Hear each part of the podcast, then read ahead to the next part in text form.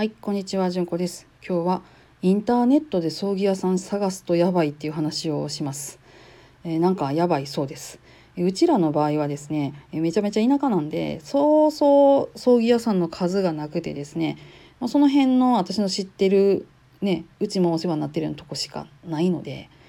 そうそう変なことは起こりそうにないんですが、これが葬儀一般のことを検索したらですね、もうね大変なことになっております。特にね、値段のところがすごい。皆さんの思うようなお葬式ってどういうイメージでしょうか。そこにね載ってる写真のイメージと価格っていうのが全く折り合ってないっていうのは、激安サイトっていうのが非常に多いんです。これ皆さん注意していただきたいです。特にね、よく CM でガンガン流れているやつ、あれかなりえぐいです。で、あともう一個、お坊さん誰にしますかっていうとこです。お坊さんはね絶対ね自分で頼んだ方がいいです。葬儀屋さんに頼んでやと、葬儀屋さんに よりなんとお布施を中抜きされていることがあるそうですね。えびっくりでしょ。お布施したらそのまま お寺さんに行くもんやと思ってません？ほんでなんかそれで四十九日頼んだとかってやったら、またそれもお布施抜かれてるそうです、葬儀屋さんに。意味分からへんなと思って、ってなったんですよ。いやだから紹介料っていう感じです。いやそもそもね、お金を葬儀屋さんに預けるっていうのが私意味分からなくてですね、香典とかは必ずご当家の方が管理されてるはずなんです。預かるっていうことっていうのも本当にないように、うちのあたりだと目打ちで、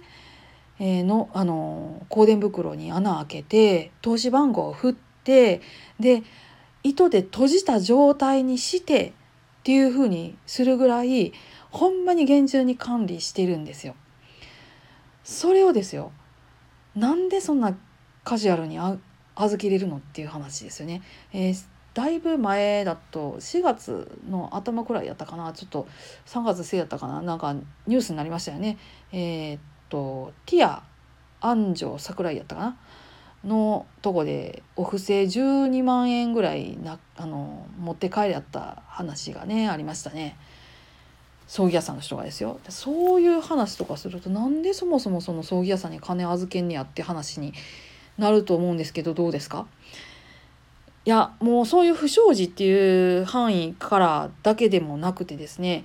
そもそもその小さいお葬式がいいっていうふうに言って、小さいお葬式で検索されて、これぐらい値段でできるんか、高いなと思いながらその値段っていうふうになると思うんですけど、それ総額表示なんですよね。何にどれぐらいかかるっていうのがきちんと書かれてないっていうのはとても多い。火葬費は別とかねなったりとかするんで、ほんまね気をつけていただきたい。で一番頼りになるのはどこかって言ったら口コミです。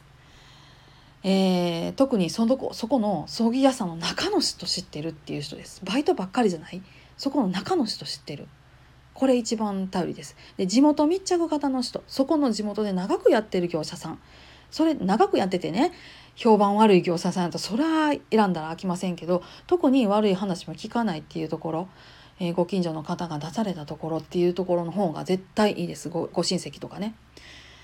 もうこればっかりはインターネット頼りになりません。インターネット経由で発信してる私が言うのもなんですけれども、インターネット経由でお葬式探したら飽きません。ほんまにあかん。葬儀マナーに関しても何それみたいなこととかめちゃめちゃありますしね。もう寺嫁としてもはーって息を飲んでるようなことも結構あるので、インターネット上手に使わないといけません。はい、知ってる業者さんの電話番号を検索する、こういう感じで使っていただきたい。ぜひね、もうこれはもう強く強く私言いたいなと思ったので、こんな話にさせていただきました。皆さんほんまに気をつけてくださいね。なんか困ったらほんまに